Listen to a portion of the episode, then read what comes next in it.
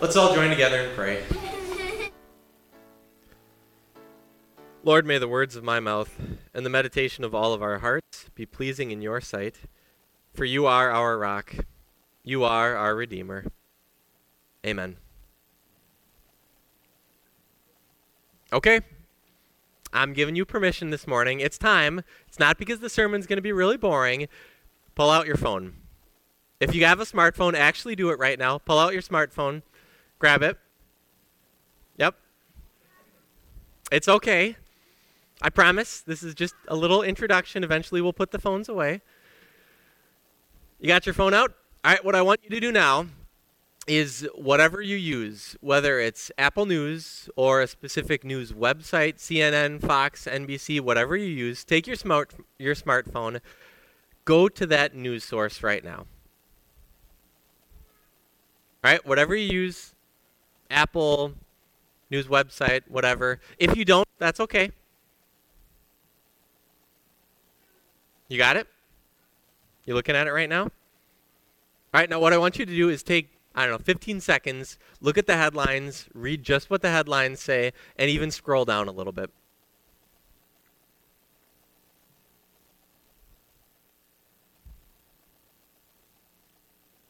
Hmm. What do you see?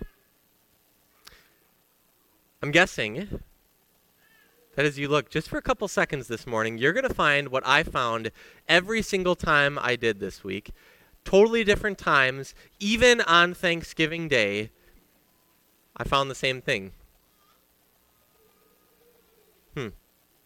As you think through what you're looking at right now, can you tally up? Can you count how many of these articles, how many of these things that are looking for your attention would set your mood for the day and would just fill your heart and your life with joy? If you look at the one that Michelle put up here, uh, nope. It's kind of shocking that these are the things that as you look at news and what news might be, that you find stories about the war in Ukraine, about death and destruction, about legal issues that are going on, about the political controversies and political fighting going on in our country. You're going to find empty stories about celebrities that mean nothing. And yet you'll also find, especially this week, you're going to find the top 25 things that you need to buy under $50 because these things are going to change your life. Yeah, it's kind of crazy. This is what we have in front of us. This is what our eyes can see. And this is the kind of information that is grabbing for your attention right now. But what isn't shocking is that because these are the kind of things that you see with your eyes, these are the kind of things that are drawing your attention and your eyes in,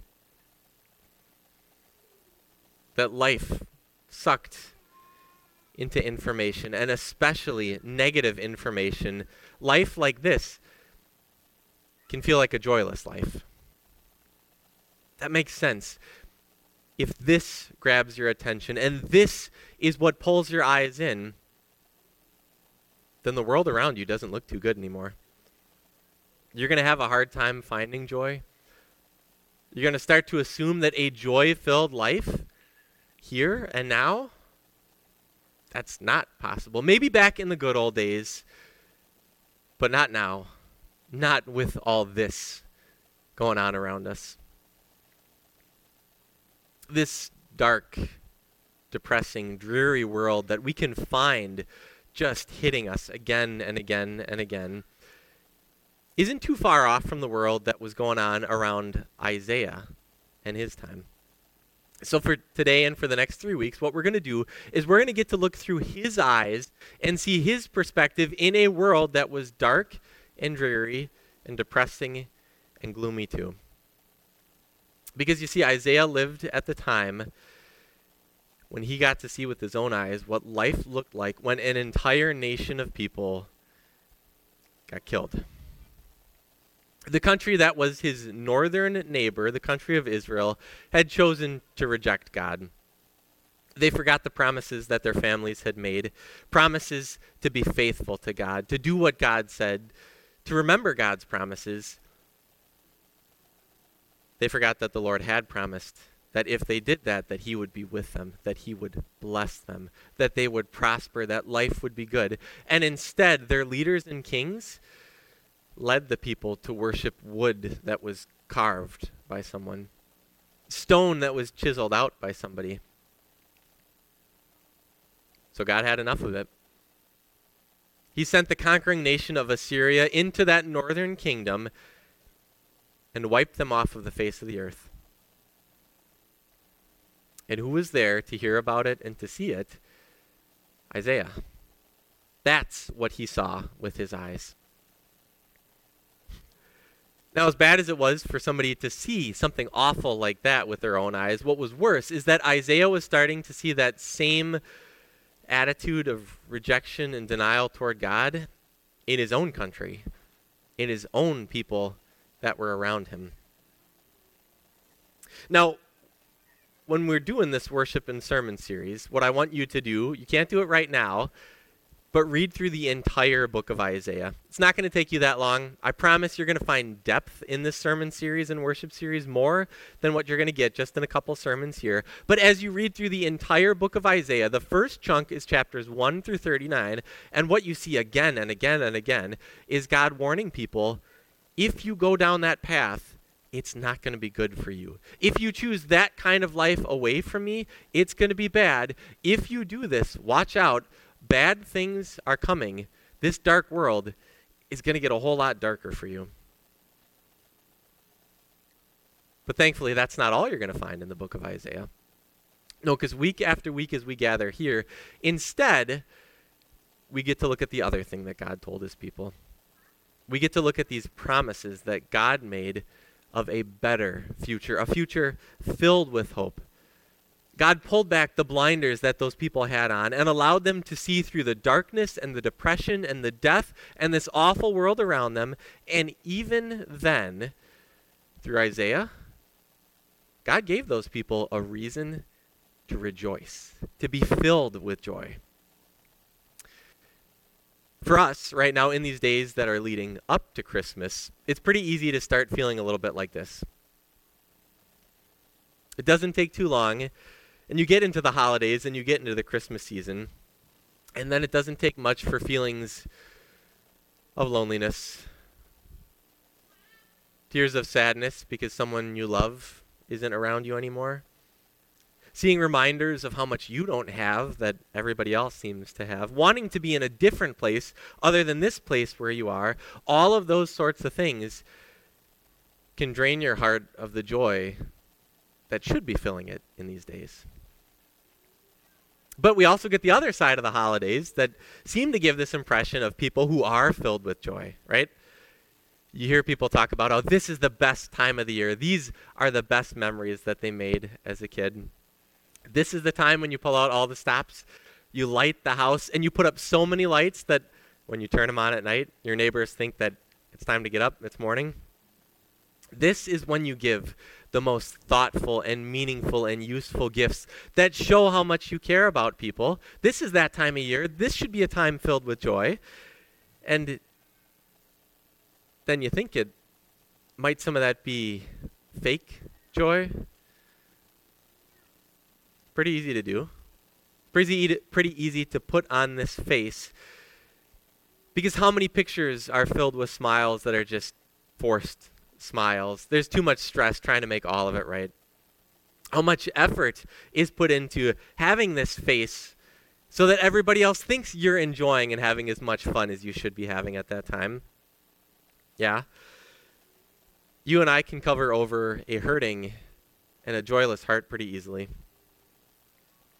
But wherever you're at today, whether you're on one side and your heart is filled with joy and excitement because presents and good times are coming, or you're far over on the other side, and joy seems to be about as far away from you as it can be. Wherever you're at, you got to admit that Christmas traditions, that spending time with specific people, even, that being in places, that giving good gifts by themselves, these things aren't bad. But if you let these things determine whether or not you have joy in these days leading up to Christmas Day, it's going to be hard. You're not going to find the joy and the happiness in life that you want to find. And if that is where you're at right now, then get ready for the 26th because that day it's going to be a pretty big letdown. You need a better way to look at life. So, where can you find joy, real joy, lasting joy that is going to stick with you today, through the season, and even after that? Let God open your eyes to see what Isaiah saw. Even in awful things going on around him, God let Isaiah see the joy that was built into this special, promised future life. This is what God let Isaiah see. This is what Isaiah, son of Amos, saw concerning Judah and Jerusalem, his country. In the last days, the mountain of the Lord's temple will be established as the highest of the mountains. It will be exalted above the hills, and all nations will stream to it. Many peoples will come and say, Come, let us go up to the mountain of the Lord, to the temple of the God of Jacob. He will teach us his ways, so that we may walk in his paths. Judah and Jerusalem, his country, don't end up like the northern kingdom. Like the country, the city, the temple, it's all still there in this vision of the future. And more than just existing now, people are flooding to this place. People have chosen to leave behind their old lives to go to the Lord, to see how the life that the Lord calls them to lead is the life that they want to lead. They're going to do whatever God tells them to do. And there's more good news. God's going to do more, more than just drawing people into that place. God will go out. He will judge between the nations and will settle disputes for many peoples. So much so that they'll beat their swords, their weapons of war, into farming equipment, plowshares, their spears into pruning hooks. Nation will not take up sword against nation, nor will they train for war anymore. Can you imagine that? Not only would the Lord draw them in and give them that better life, He's going to make the rest of the world around them a better place too. He's going to be the perfect judge that fixes all the issues. He's going to take away the need to be ready to fight because he ends war permanently. God reshapes the future into this perfect place of peace and unity. And then he speaks to the people back at Isaiah's time. He says to them, Come, descendants of Jacob, let's walk in the light of the Lord. Time isn't up. He's still calling out in love for people to turn back to him. He's promising them a better way of life. His promises are shining out into the darkness. He's giving people a reason to rejoice. Now, you and I are on the other side of history from Isaiah. You and I look back at the promises that God made to his people something about 3,000 years ago. And the cool thing is, God's promises are just as meaningful for you and me because we've seen these promises come true in the best way. This is what's really interesting. As God gave this vision to Isaiah to see Judah and Jerusalem and his country, and things look good and look perfect, that wasn't the reality that did happen in life. Because Judah and Jerusalem and the temple did get wiped out and destroyed. So, where was the joy? Where was the better future that was coming? The future life God told Isaiah about happened when Jesus was born at Christmas into this world. When God Himself chose to come down and come near and be near people. When God does that, He gives you a reason to rejoice. Because joy comes from your Savior coming and choosing to live with you. You don't have to work hard or search at finding joy in four weeks leading up to Christmas. You don't have to manufacture it. You don't have to fake it. You know right now it's yours in Jesus. Because he came to teach you his ways, to guide you in his paths, to be your light in this dark world. He brought you back together with God. He comforted your broken hearts with his perfect love. He's washed away the marks and the stains and the sins that you've wrapped yourself up in. He's forgiven you.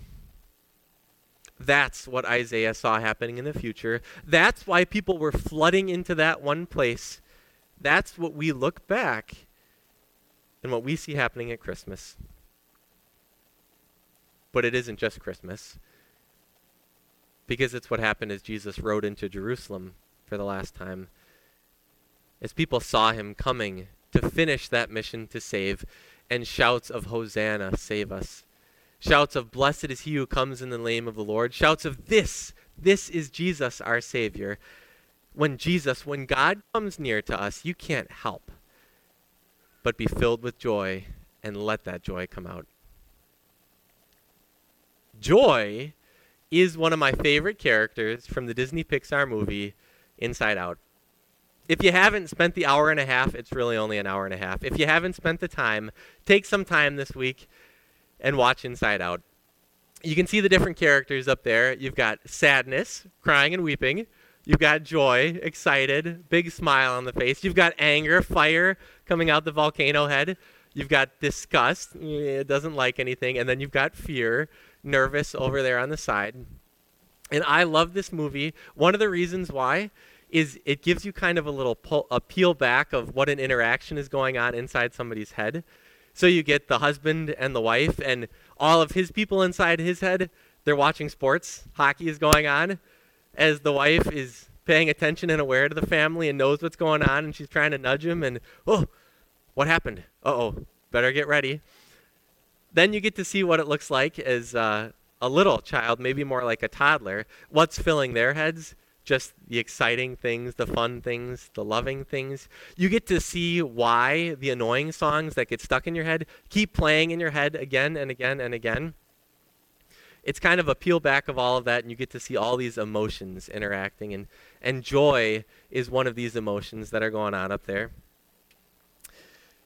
But here's the part that I love the most in this movie it's when joy realizes that even though she's around all the time, that she's there and her voice and her influence is there, she realizes she's not the only voice that goes for people. She's not the only one that gets to say to what's happening. The other emotions are always going to be there, and they have this ability to express themselves too. And because it's not just joy, it feels a whole lot more like reality. Because even as Christians, the truth is, you can't fake joy. We do live in a dark and depressing and gloomy world around us. There are all of these other things there. So that's why, especially in these times, right now, as we prepare to celebrate Christmas, as we live in a messed up world around us, ask God to let you see what Isaiah got to see. Ask Him to bring your Savior back into focus, into your eyes. Because joy comes from seeing your Savior. A better joy that nothing is going to take away. A joy that will last now and forever. Christianity and joy, they go together. For us, joy is there. Look at Jesus this season, and you'll find a reason to rejoice. All right, if you have your phone out now, put it away because what I want you to do is instead of pulling out your phone and looking at that news source and that news feed, can you picture a news feed going in your head right now of what life is going to look like for the next couple weeks? What headlines are you going to see on that news feed? Person frustrated because they can't find the right gift. Person who's bored because school seems to drag on a little bit. Person who's excited because the lights did get up person who loves to see and experience all the family and the friends around them. Person ready for Christmas? What do you see? As you think through all of the headlines that could be going around you, remember the one theme that's going to run through all of them. Person whose heart is filled with joy today and every day because Jesus gives us a reason to rejoice. Amen. Amen.